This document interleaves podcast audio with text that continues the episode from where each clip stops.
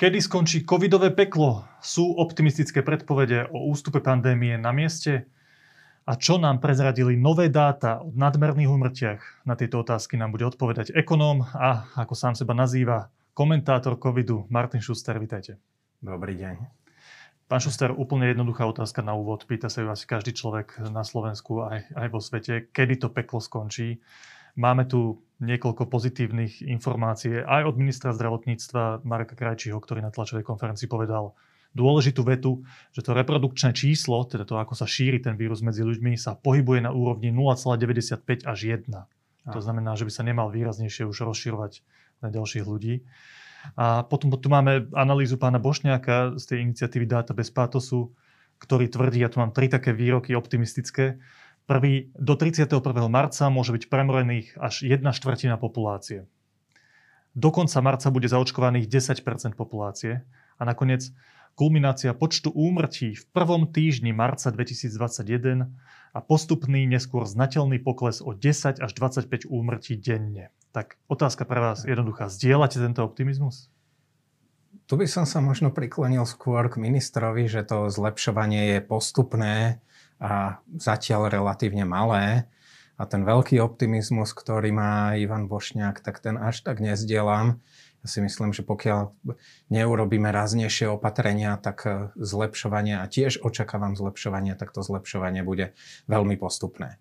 A tak ako sa situácia pomaly zhoršovala viac menej od decembra a tri mesiace sme pomaly rástli a každý deň sa to trochu zhoršilo, tak teraz sme v tej situácii možno týždeň sme v tej situácii, že sa to už zlepšuje a je nádej, že sa to bude zlepšovať ďalej, ale tiež len pomaly. Tak najskôr k tomu, že prečo sa to teraz zlepšuje, okay. alebo kulminuje, alebo to mm-hmm. dosahuje ten vrchol. Ako sme sa k tomu dostali? Je to tými opatreniami, alebo je to tým, že už strašne veľa ľudí ochorelo a do veľkej miery sa to premorilo? Ja myslím, že z veľkej časti je to správaním ľudí. Že um, celá táto pandémia je z časti o víruse, čo je niečo, čo nevieme ovplyvniť, a z časti o ľuďoch. Lebo tá infekcia sa vždy šíri z človeka na človeka, takže to, ako sa nám šíri pandémia, je o správaní ľudí, kde sa niekto infikuje, prenesie to ďalej, odovzdáva sa to na ďalšieho a ďalšieho. A to naše správanie dlhú dobu bolo na takej úrovni, alebo náš lockdown, náš zákaz vychádzania, naše e, dištančné opatrenia, boli na takej nejakej rovnovážnej úrovni, že sme balansovali na hrane, že e, tá pandémia pomaly rastla, alebo prípadne bola aj stabilná. A teraz sa tak preklápame postupne do tej situácie, že to pomaly začína padať, ale naše správanie sa moc nemení. Naše správanie sa mení aj posledné dni alebo týždne len pomerne málo a preto aj e, tie zlepšenia v epidémii budú pomerne malé.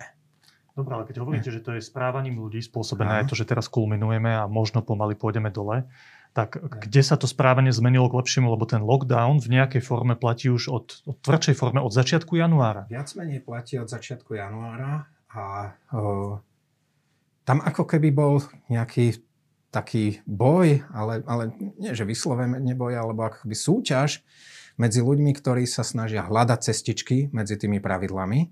A to je vždy, že zavediete nejaké pravidlá a ľudia tie pravidlá začnú obchádzať alebo využívať diery a postupne ľudia začínali využívať e, kľúčky, ktoré našli na obidenie tých pravidel. A na druhej strane je zase snaha úradov tie pravidlá zlepšiť, alebo aj snaha lepšie ľudí motivovať, aby pravidlá dodržiavali. A to sa nám udržiavalo tak nejak v rovnováhe, až myslím, že naozaj tie posledné dva týždne začína prevažovať to, že sa pravidlá lepšie vynúcujú. Prijali sa niektoré opatrenia na e, zavretie niektorých dier v tých pravidlách, napríklad, že infikovaní ľudia nemôžu vychádzať z domu, ale musia tú karanténu poctivejšie dodržiavať. Je o trochu ťažšie ísť do práce, trochu sa sprísnil zákaz vychádzania po 8 hodine. A tiež to, že e, si asi ľudia naozaj uvedomujú tú dôležitosť toho, že sme v tom všetci ako spoločnosť a tých možno... Áno, tých áno, presne tak. A tých možno 80% ľudí, ktorí to berú vážne, tak e, našli v sebe ešte nejaké sily aj po tej únave e, z tej niekoľkomesačnej ťažkej situácie, že, sa ľudia začali správať trochu zodpovedne. Jedna, Takže vidíme, vidíme, že mobilita klesla, na čo sú ukazovatele, buď od rôznych mobilných operátorov, alebo od navigačných služieb, alebo napríklad v Bratislave sú verejné Wi-Fi hotspoty, na ktorých vidno, že sa na ne pripája teraz o niečo menej ľudí. Takže z týchto rôznych informácií vidno, že mobilita medzi ľuďmi o niečo klesla a aj ukazovatele o počte nových infikovaných a v poslednej dobe aj o nových hospitalizáciách ukazujú, že to postupne začína klesať. Dobre, takže podľa vás tým hlavným faktorom teda je zmena správania ľudí, ktorá bola motivovaná rôznymi faktormi. Cez to, že si uvedomili, že to je naozaj zle, lebo zomierali okolo nich ľudia ano. vo veľkých počtoch, ano. ale aj tým, že štát zaplatal niektoré tie diery, ktoré umožňovali Presne, to tak. menej zodpovedné správanie. Ano, ano. Takže nehrá tam nejakú podstatnú rolu to, že napríklad tie skupiny obyvateľstva, ktoré sú najzraniteľnejšie, sú už premorené. Čiastočne to môže hrať úlohu, ale to by sme nevideli zmenu, ktorú sme videli v priebehu možno 4 týždňov. A takúto zmenu nevidno. Tí ľudia, ktorí už mali koronavírus, väčšina z nich to mala asymptomaticky alebo s ľahkým priebehom. A keď sa nám teraz rozšírila britská mutácia, tak mnohí z nich to môžu dostať znovu. Čiže to, že máme minimálne pol milióna ľudí, o tých vieme, že pol milióna ľudí už bolo infikovaných, neznamená to, že boli aj chorí, hej, možno menej ako polovica z nich boli naozaj chorí, ale aspoň infikovaných bolo minimálne pol milióna ľudí, možno aj viacej, možno aj ten milión, ale mnohí z nich sú stále uh, susceptibilní, stále môžu dostať teraz ten nový britský variant, a keby sa nám rozšíril juhoafrický variant, ktorý je ešte infekčnejší, tak aj ten by ich mohol nakaziť. Čiže toto ne, nemyslím, že je veľmi silný efekt. Očkovanie tiež máme zatiaľ zaočkovaných nejakých 8% e, populácie, čiže e, to zatiaľ nie je silný efekt. Očkovanie samozrejme bude to konečné riešenie. Čiže keď budeme mať na jeseň zaočkovanú väčšinu populácie, tak až vtedy budeme mať vyriešenú situáciu úplne. Rozumiem. My sme teraz prešli tú časť, že ako sme sa dostali do tohto bodu, mm-hmm. zmenilo sa správanie, prečo to konečne trochu zdá sa zaberá tie opatrenia. Ale teraz vás poprosím teda o takú tú predikciu. Že okay. ako sa to bude teraz vyvíjať ďalej. Lebo ak sa to odvíja naozaj od správania ľudí, tak aj ten ďalší vývoj asi do veľkej miery závisí od toho správania. A tá pandemická únava, to aj minister na tlačovke povedal, sa prejavuje. Tak čo očakávate v tých najbližších týždňoch? Ja by som možno povedal skôr dve varianty čo by sa mohlo stať. Čiže jedna, e, taká možno pesimistickejšia je, že sa ďalej nebudú zlepšovať opatrenia, a pritom máme návrh opatrení, ktorý, ktorý bol pripravený odborníkmi, vedcami Tomu spolu s vládou. A e, z toho sa prijala možno polovica, druhá polovica nie. Čiže ak sa tá druhá polovica nepríjme a zostaneme v tejto situácii, tak myslím, že sa bude situácia tak pomaly zlepšovať, ako sa pomaly zhoršovala 3 mesiace predtým. Takže nám naozaj bude trvať až do leta, kým budeme v ako tak dobrej situácii. V lete by nám už malo začať výrazne pomáhať očkovanie, že to už budeme mať eh, možno 20-30% populácie zaočkovanú začiatkom leta, čiže to výrazne spomalí šírenie vírusu. Ďalej lepšie počasie výrazne pomôže lebo koronavírus je sezónny a takisto ako máme rôzne iné infekcie, čo sa oveľa viacej šíria na jeseň a v zime, tak aj pri koronavíruse sa to pravdepodobne bude šíriť výrazne menej v lete. To sme videli aj minulý rok. Čiže leto by už malo byť dobré a ak na jeseň budeme mať zaočkovanú veľkú časť populácie, tak e, na jeseň by sme už nemali vidieť ešte ďalšiu vlnu. No, to je ten pesimistický scenár, ak sa nepríjmú tie ďalšie opatrenia. Áno, áno. A ten optimistický scenár by bol, že sa príjmú razantnejšie opatrenia, ale hlavne sa zlepší motivácia ich dodržiavať. Lebo zatiaľ z veľkej časti ľudia, ktorí sú infikovaní, ktorí sú v karanténe alebo v izolácii, to nechávame na ich dobrú vôľu, že zostanú doma.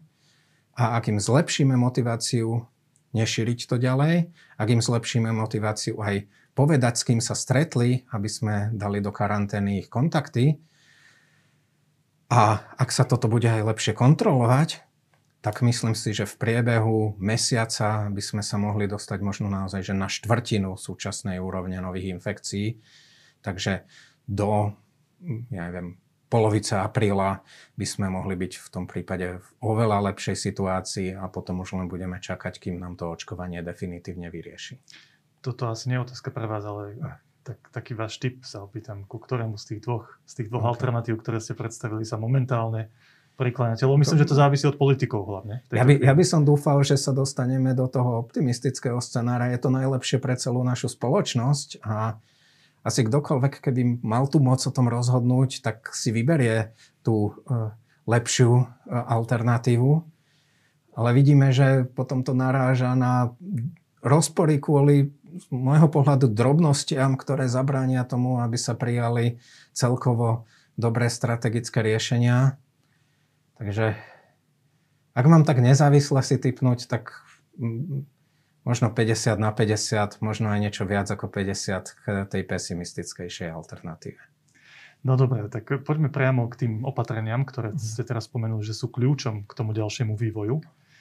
A vy ste 4 dní sedeli s pánom premiérom za takých zaujímavých okolností. Zdá sa, že aj taký spoločenský tlak, aj počty tých umrtí viedli mm-hmm. predsedu vlády k tomu, že konečne povedal po všetkých tých vzájomných či takých prekáračkách a tlačovkových vyhlásení, že idem si sadnúť s odborníkmi za jeden stôl a dokonca aj s tými, ktorí sa kriticky vyjadrovali k tým mojim jednotlivým mm. krokom. Dám tým signál verejnosti, ale naozaj chcem aj posunúť tú situáciu ďalej. 4 dní ste sa s ním stretávali, sedeli ste s ním a, a otázka je jednoduchá na úvod. Malo to zmysel podľa vás, toto stretávanie?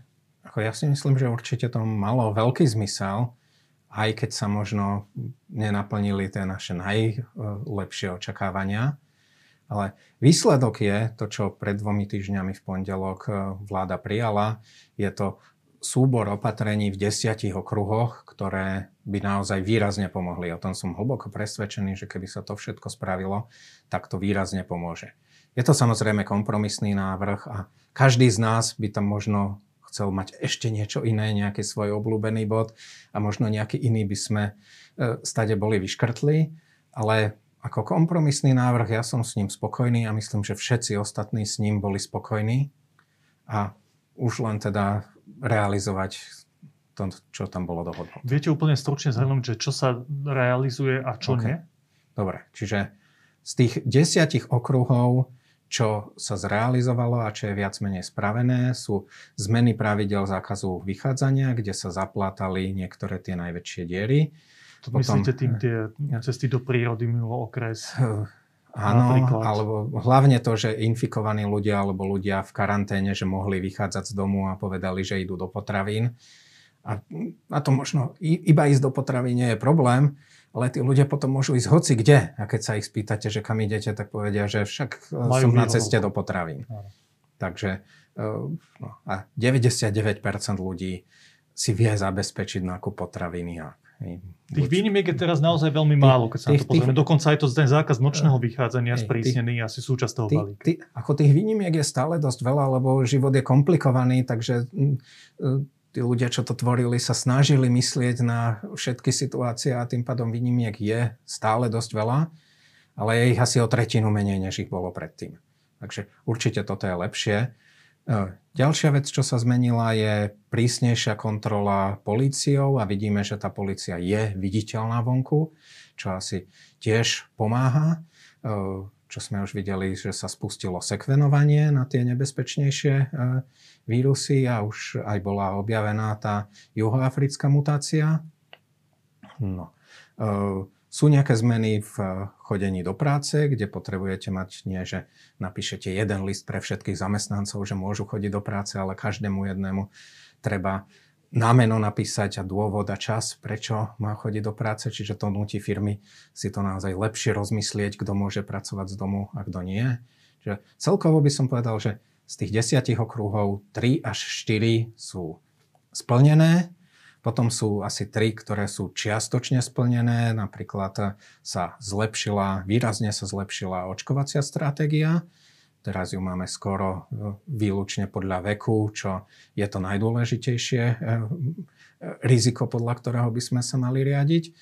Pracuje sa ďalej na lepšej testovacej stratégii, ale tam posledné dva týždne nebol veľký pokrok. No. A Zostávajú nám potom asi tri okruhy, kde sa nezlepšilo skoro nič. Myslím, že narážate na okruh číslo 10, ja ich tu mám tak vypísané, okay. tým komunikácia. No, to, to je bolavý bod. Hej. A tá komunikácia je v skutočnosti veľmi dôležitá. To nie je len o tom, že by sme chceli vidieť, aby sa naša vláda nehašterila, ale je to o tom, že potrebujeme bežnému človeku poslať ukludňujúce posolstvo, že vieme, čo treba robiť. A to naozaj vieme. Vieme, čo treba robiť, len to treba aj odovzdať, to posolstvo jasne a jednoznačne, že vieme, čo treba urobiť, že sa na tom pracuje a že máme nejaký plán. A, nie, že... Jeden minister povie, že za to môže ten, druhý minister povie, že za to môže ten, každý má svoju vlastnú agendu. Rozumiem. Nech ľudia jasne neviem, vedia, čo no. sa má diať a čo majú robiť v tej áno, chvíli. Áno. Ďalší dôležitý áno. okruh, ktorý asi nie je naplnený, ešte je nejaký tento sprísnenie hraničného režimu, ochrana hraníc. Pán minister pred pár dňami povedal, že veľmi žiadal všetkých tých ľudí no. okolo seba, že ten test pre pendlerov má byť maximálne na 72 hodín. Áno. Nie týždňový, alebo ako to je teraz nastavené, ale že je bezmocný. Je toto jeden z tých bodov, na ktorom ste trvali ako skupina to, to odborníkov? Je, to, to je z môjho pohľadu menší bod, ale áno. Hej, že v skutočnosti testy, hlavne ak sú to antigenové testy, tak oni by mali platiť podľa mňa iba 6 hodín. A nie ani 3 dní, ani týždeň PCR testy ideálne povedzme by mohli platiť 48 hodín, tak ako napríklad eh, to uplatňuje Nemecko na ľudí, ktorí prekračujú hranice z rizikových krajín, že najviac 2 dní starý test.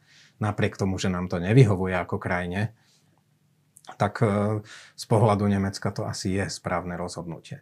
Ale dobre, povedzme, že 72-hodinový eh, test, ak je to PCR test, tak to sa ešte dá. Akceptovať týždeň starý test, to naozaj nedáva zmysel. Dobre, ak si povedal, že toto je pre vás jeden z tých menších bodov, ktoré nie sú splnené, tak skúste stručne povedať, je, ktoré sú tie top je, veci, hej, ktoré ešte stále nie sú uvedené je, do praxe. Toto je menší bod preto, lebo u nás už je tá epidémia rozšírenejšia než v okolitých krajinách. Čiže nám nevadí to, čo prichádza z iných krajín, skôr iným krajinám by malo vadiť to, že my to vyvážame. S výnimkou možno toho juhoafrickej no, mutácie. Ale to si zase myslím, že by mala celá Európa chrániť svoje hranice, my ako Slovensko, ako súčasť Európskej únie a súčasť Schengenu naozaj sa nedokážeme úplne efektívne brániť pred tým, keď niekto priletí do Viedňa a potom prekročí pozemnú hranicu a povie, že je pendler. No. A už tu aj tak máme ten juhoafrický variant, čiže mali by sme sa sústrediť na to, ako si to zariadiť u nás doma. Ale samozrejme, že pomôže e, ochrana hraníc, ale tie dôležitejšie veci, a čo si myslím, že možno tri kľúčové veci je za prvé výrazne zlepšiť motiváciu ľudí, ktorí majú zostať v izolácii a v karanténe, aby v nej zostali. Čiže to je zvýšenie pandemickej PNK, očerky, ale aj jednoznačnejšia komunikácia, že tí ľudia niektorí ani nevedia, že majú zostať v izolácii. Takže treba, aby každému tomu človeku niekto s autoritou zatelefonoval, povedal mu, ty zostaneš 14 dní v karanténe a všetci, čo sú s tebou doma, tiež zostanú v karanténe a zistiť, s kým sa tí ľudia stretli, tým nariadiť karanténu. A potom je ten, ten druhý krok, aby všetci títo vedeli, že obrátim sa na svojho lekára, lekár mi vypíše pandemickú PN alebo OČR a mala by byť táto PNK tak zvýšená, aby to nahradilo celý čistý príjem. A možno aj viacej. Ja si myslím, že na tých pár týždňov, čo tu ešte pre nás bude aktuálne, si môžeme kľudne dovoliť zaplatiť tým ľuďom aj viacej ako 100% čistého To príjmu. sa zatiaľ nedieje. Prečo, viete? Neviem prečo. Uh, neviem. Dobre, poďme ďalej. Toto je jedna vec. Motivovať ľudí, aby zostali tak, doma dodržali karanténu a aj ich blízkych. Aj, aj ich nejakým spôsobom odmeniť za to. Tí, čo sú zodpovední, čo zostanú doma, tak tých by sme za to mali odmeniť. Potom druhá vec je testovať inak. Stále sme zostali pri tom, že e, keď ste v horšom okrese, tak sa musíte každý týždeň ísť otestovať, aby ste mohli ísť e, do práce alebo niekam inám von. A toto nám moc nepomáha. E, nepomáha nám to možno práve preto, že nemáme ten krok B. Vy sa otestujete, ale potom sa s tým výsledkom testu nič nerobí a skôr naopak vidíme zo sociologických prieskumov, že mnohí ľudia, keď dostanú negatívny test do ruky, tak ich to povzbudí k tomu, aby sa stretávali s inými ľuďmi. A toto je tiež obrovský komunikačný problém, vysvetliť, že negatívny test neznamená, že nie ste infikovaní. Neznamená, že ste zdraví. na tlačovke minister zdravotníctva, dokonca aj premiér niekedy. To je síce tak, pravda, ale, ale, ale v, ľuďoch, v ľuďoch zostalo zakorenené to z oktobra, že... Priepustka na slobodu. Priepustka na slobodu a toho sa už asi nezbavíme. Takže naozaj myslím, že riešenie je, že treba prestať dávať priepustky na slobodu. A testovať by sme mali tých, ktorí potrebujú sa stretávať s inými ľuďmi. Že už sú skoro rozbehnuté testy pre deti v školách, ktoré ideálne by sa mali testovať kloktacími testami, čo sú PCR testy, čiže presné a pritom pohodlnejšie na odber a dá sa otestovať oveľa viacej vzoriek tým, že sa zmiešajú tie vykoloktané poháriky. A druhá veľká skupina, ktorí by sa mali testovať, sú ľudia, ktorí chodia do podnikov. My sme priemyselná krajina, kde ak ten priemysel má fungovať, tak sa tam stretávajú tí istí ľudia na tých istých pracoviskách. Čiže znovu, podobne ako deti v školách, ktoré sa stretávajú tí istí stále spolu, aj v podnikoch sa tí istí stretávajú spolu, takže medzi nimi treba testovať, aby si to v okruhu tých kolegov nešírili. A to, toto keby sme... predpokladám. Kým nemáme iné, tak antigenovými, ale mali by sme sa snažiť prejsť na PCR testy. Tie sú... Počkajte, pán Šuster, vy teraz hovoríte, že sa má úplne zrušiť ten systém celoplošného... Uh alebo screeningového, ako to nazveme, toho testovania, ktoré máme dnes na tých, v tých momkách, ktorých je strašne veľa po celom Slovensku a Nie. spravíme 200 e, tisíc cestov denne, tuším, to sa má úplne zrušiť a majú sa testovať len deti v školách a ľudia v fabrikách? Povinne, hej. Nehovorím, že máme zrušiť momky. E, na tých momkách je výborné to, že keď vy chcete sa ísť otestovať, máte kam ísť a máte ten výsledok rýchlo. Čiže ak vy cítite nejaké príznaky, alebo ak máte podozrenie, že možno ste sa stretli s niekým a možno začínate byť infekčný, tak vtedy je výborné, že tá momka je k dispozícii. Ale čo nie je dobré, je to povinné nútenie ľudí tam chodiť a to, že ich ešte povzbudíme tým modrým papierikom, aby Rozumiem, a to by vyzeralo teraz šírili. tak, že kto chcete, chodte do tých momiek, ano, otestujte tak. sa, ale vy, čo chodí do, chodíte ano. do fabrik, tak neviem, zodpovednosť fabriky alebo ano, niekoho ano. je otestovať všetkých tých ľudí, ktorí Presne tam chodia tak. a škôl otestovať Presne všetky deti. Presne tak. Hej? No a toto ste a... povedali na tých rokovaniach s premiérom? Áno. A odpoveď? Uh, pripravuje sa uh, testovacia stratégia. Čiže toto Technicky aj logisticky sú to komplikované veci, čiže to úprimne sa nedá spraviť zo dňa na deň a myslím si, že tá časť škôl, tá je už pomerne ďaleko, už aj prebehlo verejné obstarávanie a bude to myslím, že čoskoro. Tá časť v podnikoch je možno ďalej, takže tam, kým, kým to nebude pripravené, by sa mohlo v podnikoch testovať antigenovými testami, ale tiež si myslím, že by bol pokrok tam prejsť na PCR testy, kde sa to tiež dá púlovať, podobne ako v školách. Lebo keď máte e, priemyselný podnik a je tam jeden závod, jedna skupina ľudí, čo sa stále stretávajú, tí istí, tak tých môžeme podobne ako deti v škole otestovať na jeden krát. Keď nám vyjdú všetci negatívni, tak je to v poriadku. Keď nám vyjde ten spoločný test pozitívny, potom ešte dotestujeme Dobre. každého jedného Roz, Myslím, že rozumiem tomu, čo hovoríte, to, je. to zmenou testovacej stratégie, ten tretí bod, ktorý je pre vás dôležitý, potom motivovať hm. ľudí, aby zostali doma, potom zmeniť tú testovaciu stratégiu a tretí Hej. bod? Čo sa čiastočne spravilo, je očkovacia stratégia, ktorá sa zmenila k lepšiemu, ale asi, asi je tam priestor ešte ďalej ju zlepšiť. Dobre, k tomu sa možno dostaneme v tom treťom bode našej diskusie. Chcem sa vás ešte úplne krátko opýtať z tých vecí, ktoré sa prijali. Aký je efekt tých jednotlivých opatrení? Vieme to už teraz povedať, alebo je prískoro? Tak my vidíme tie nepriame výsledky. Čiže vidíme napríklad na dátach z mobility a najrychlejšie vidno Apple Mobility, čo sú tí bohatší ľudia, ktorí majú iPhony, ale vidno tam asi o 10% pokles mobility. Čiže to je dobrá správa a ak tie ostatné ukazovatele to potvrdia, tak to bude dobré. Možno týždeň vidíme aj pokles hospitalizácií, zatiaľ tie ľahšie prípady, nie ešte na ventiláciách, ale tam je možno nejaký náznak aspoň stabilizácie. Čiže vidno nejaké svetielka na konci tunela. A ešte, ak to, aby som to úplne ujasnil aj z hľadiska očakávania ľudí. Vy ste sa 4 dní rozprávali s premiérom, potom vláda riešila tie vaše návrhy. E, zišlo z, toho tých 10 okruhov potrebných mm-hmm. pre realizáciu. A teraz to je ako? Že vláda, politici dostali od vás rady, čo by sa malo spraviť a je teraz už úplne na nich, čo s tým spravia. Už tam neprebieha žiadna nejaká komunikácia s tou skupinou, ktorá sedela s premiérom. Nie, no, vlá- je, je dokument, ktorý bol na rokovaní vlády a jak som hovoril, že je to kompromisný dokument, ale ja by som s ním bol veľmi spokojný. Je to podľa mňa dobrý dokument a vláda ho prijala a vláda uložila ministrom, aby každý svoju časť spravil. Že loptička je na ich strane. Čiže, čiže teraz už ide len o to, aby tí ministri rozumeli, že čo je každá, každého z nich úloha, lebo bolo to prijaté takým trošku neštandardným spôsobom, že sa povedalo, že všetci robte všetko, čo treba. Je, že za inej administratívy by som si vedel predstaviť tak, že každý riadok z toho dokumentu dostane konkrétny minister na starosť a bude úplne jasná zodpovednosť. To, takto to nebolo spravené. Bolo to spravené tak, že všetci robte všetko, čo je treba. No. A to možno vytvára taký menší tlak na tých jednotlivých ministrov, že tam nemajú svoje meno napísané a až tak veľmi nemusia uh, ukázať výsledky do týždňa či do dvoch. Že je to na takej ich proaktivite vlastne. A to je, je to o tom, aby si to každý zobral za svoje. Áno. No tak budeme pozorne sledovať, ako si to jednotliví ministri teda zoberú za svoje. A posledný bod, o ktorom sa chcem rozprávať s vami, je ale E, sa týka smutných faktov mm. ohľadom počtu úmrtí na Slovensku.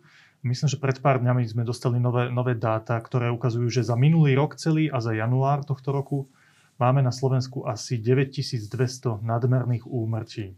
Okay. Tak e, by som vás poprosil, keby ste mohli rozobrať, že čo toto číslo presne znamená. Že koľko z nich mm. je priamo kvôli covidu, ktoré sú že spolu s covidom a ktoré sú úplne z dôvodu preplnených nemocníc a z toho, že ľudia nemohli ísť na tie svoje zákroky, na tie mm. ošetrenia a z toho dôvodu zomreli. Ak by ste na to mohli Dobre. nejakým spôsobom predstaviť. Okay. Ukážem možno obrázok, že toto sú po týždňoch úmrtia za posledných 20 rokov a tá veľká červená čiara sú úmrtia v roku 2020. Tých pár bodov modrým je tento rok čo zatiaľ máme údaje, ktoré zverejnil štatistický úrad. A teraz výsledok je naozaj, že e, za minulý rok a za prvý mesiac tohto roku je nadmerných úmrtí odhadom 9200. Toto je štatistický odhad, čiže keď niekto iný bude mať o 100 alebo 200 menej, nebudem sa hádať, ale približne niečo viac ako 9000 tých úmrtí je. Z toho, čo vieme, úmrtia na COVID sú asi na, alebo na a s covidom, čiže tie, o ktorých vieme, že tí ľudia boli infikovaní, sú asi dve tretiny z tohto a jedna tretina z toho celého sú ľudia, o ktorých nevieme, prečo umreli. Máme viac a mŕtvych a nevieme prečo. Máme viac mŕtvych. Vieme, to že to, vieme, že to je kvôli koronavírusu, ale tú poslednú tretinu nadmerených úmrtí akoby, že nevieme oddeliť od tých všetkých ostatných úmrtí. Ja, lebo zase na Slovensku každý rok zomiera asi 50 tisíc ľudí. Čiže teraz vieme, že zomrelo o 9 tisíc ľudí viacej. Z toho u 6 tisícov vieme, že to bolo na COVID alebo s COVIDom.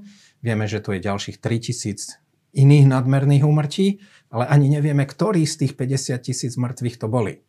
Takže e, moje Podozrenie je, že časť z nich sú tiež ľudia, ktorí mali COVID, ale nikdy sa im to nediagnostikovalo. Sú to ľudia, ktorí mali COVID, e, zomreli doma bez toho, aby boli testovaní, možno nemali príznaky, alebo ak mali príznaky, tak si to nikto nevšimol. Lekár skonštatoval smrť z nejakého no. dôvodu, ja, tak to šlo do štatistík. Áno, čiže Časť z toho sú, tí, sú takíto ľudia. Časť, možno aj v súčasnosti väčšia časť, myslím, že minulý rok väčšia časť boli tí, ktorí mali COVID, ale sa im to nediagnostikovalo.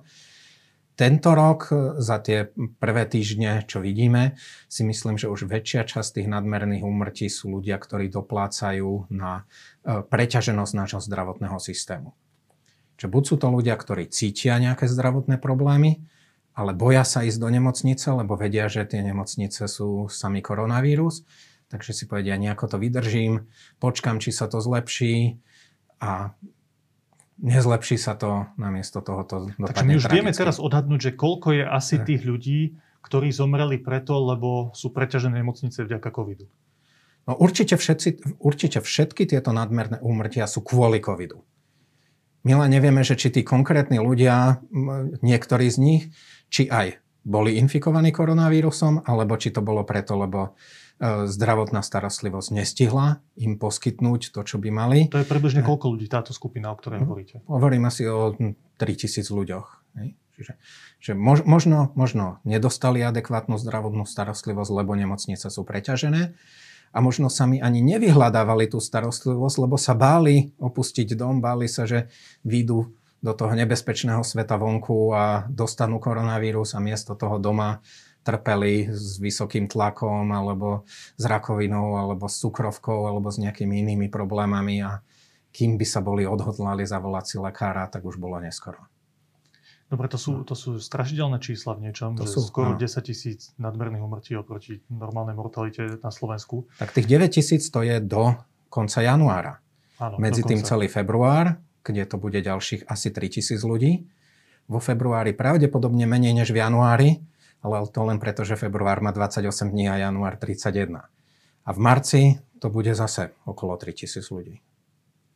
Okrem toho, že sa pozrieme na tie čísla a povieme si, že toto je strašné, toto je v počte, prepočte na počet obyvateľov jedno z najhorších na svete momentálne a tak ďalej. Čo vyplýva z týchto čísel? Čo s tým vieme robiť? Čo okay. vieme povedať o vývoj pandémie napríklad, ale aj o našej no. nejakej stratégii, ako s tou pandémiou no. bojovať? No. Jedna zaujímavá vec, čo môžem tiež ukázať, že tu je rozdelenie tých nadmerných úmrtí podľa vekových skupín. A keď si pozriete, že až do veku asi 40 rokov tam nie sú skoro žiadne nadmerné úmrtia. Tým nehovorím, že nemôže aj 30-ročný človek zomrieť na COVID, ako sú, sú jednotkové prípady, že majú ľudia aj buď ťažký priebeh, alebo aj umrú, ale naozaj sú to jednotky, možno desiatky. U ľudí nad 40 až do nejakých 60 sú to možno desiatky prípadov, ale u ľudí nad 70, každá tá 5-ročná veková skupina, čiže 70 až 75, 75 až 80, je to viac ako tisíc nadmerných úmrtí. Zbytočných úmrtí kvôli covidu, ktoré nemuseli byť. Takže naozaj vieme, že to výrazne dolieha na tie staršie vekové skupiny a na tie by sme sa teraz mali zamerať, aby sme ich ochránili v prvom rade očkovaním, a potom aj dištančnými opatreniami. Dobre, tak e, kľúčová otázka je, že keď vieme o týchto číslach, ľudia, z ktorých vekových kategórií nám najviac zomierajú, tak tomu v prvom rade musíme prispôsobiť očkovaciu stratégiu. Áno. Teraz je nastavená podľa veku bez nejakých veľkých výnimiek, ak sa nemýlim. Áno, áno. Teraz je teda nastavená tá očkovacia stratégia správne? Uh, je nastavená lepšie. Myslím si, že sa to ešte dá vylepšiť, lebo aj v rámci tých jednotlivých vekových skupín to nie je jediný rizikový faktor. My vieme, že je asi 10 až 15 pomerne závažných chronických diagnóz, ktoré výrazne zhoršujú perspektívu. Čiže tam patrí napríklad cukrovka, patrí tam veľká nadváha, patrí, aj, patrí tam obštrukčná choroba plúc a podobne. A Napríklad úplne, úplne najrizikovejší je Downov syndrom. Tam je riziko smrti až 27 krát vyššie než pri uh, zdravých ľuďoch. Takže uh, je tu ešte priestor vylepšiť to tak, že nebude vek jediným kritériom. Vek je asi ten najdôležitejší, ale ak by sme zohľadnili aj chronické ochorenia, tak by sme vedeli ešte o niečo znížiť počet úmrtí v najbližších mesiacoch. Čiže tu môžem tiež ukázať takú farebnú mapu rozdelenia rizikových skupín. A teda mali by sme očkovať tých, ktorí sú v červenom a v oranžovom, ktorí sú najrizikovejší. A mladých ľudí do 44 rokov môžeme nechať na neskôr, lebo to je veľká skupina, to je viac ako polovica dospelej populácie. A keby sme sa sústredili na tieto rizikové skupiny, tak e, sa dá ušetriť každý mesiac možno 6% úmrtí. Hovoria nám tieto čísla o nadmerných úmrtiach niečo aj o vývoji pandémie? O, to je možno tá dobrá správa. Znovu ukážem ten istý graf, čo sme tu už mali, že vlastne ten vrchol, ktorý sme dosiahli v decembri minulého roku, e, je veľmi podobný tomu, padať. čo vidíme v januári. To, že to padá posledný januárový týždeň, z toho by som si ešte nerobil veľké nádeje. To podľa mňa to, že štatistický úrad ešte nemá úplne všetky hlásenia spracované. Takže ten posledný týždeň, e, to, to, to sa možno ešte zmení, ale už sa to aspoň nezhoršuje. Už v januári sa to nezhoršovalo. A zdá sa teda, že z celého toho počtu úmrtí vieme lepšie identifikovať ľudí, ktorí sú chorí na koronavírus. Takže tie ostatné nadmerné úmrtia, ktoré nie sú koronové, a som hovoril, že ich bola asi tretina za celé to obdobie, za január je ich už len asi petina. Vieme presnejšie povedať, že kto zomrel na COVID. Áno, áno, áno. Hej, čiže tam je zlepšenie v tom, že e, tá situácia sa už prestala zhoršovať a možno teraz v marci sa už zlepšuje. Dobre, pán Šuster, úplne na záver sa vás chcem opýtať tak osobne. Všetci zažívame toto obdobie uh, ako, ako veľmi ťažký čas z našich životov, tak sa vás chcem opýtať, že z čoho čerpáte nejakú silu, ako to zvládnuť? Uh, neviem, či čerpám silu, ako ja som smrteľne unavený. Neviem, či to je vidno, ale asi nikdy som nebol taký unavený ako teraz. A to pritom ja som len ekonom, výskumník, datový analytik, takže si možno ani neviem predstaviť, ako strašne sú unavení e, zdravotníci, ako strašne sú unavení ľudia na regionálnych úradoch verejného zdravotníctva, ktorí sa snažia vytrasovať tie kontakty a robia všetko, čo dokážu. No, takže e, možno vás nepozbudím nejakou inšpiráciou na záver. Nejak, nejak to len musíme vydržať a ne, neviem, kde iní ľudia čerpajú silu. Ja už ich tiež nejak moc nečerpám. V každom prípade je jasné, že bojujete. Tak. To je v niečom dobrá správa v dnešnej dobe. Mnohí ľudia už nevládzu ani to.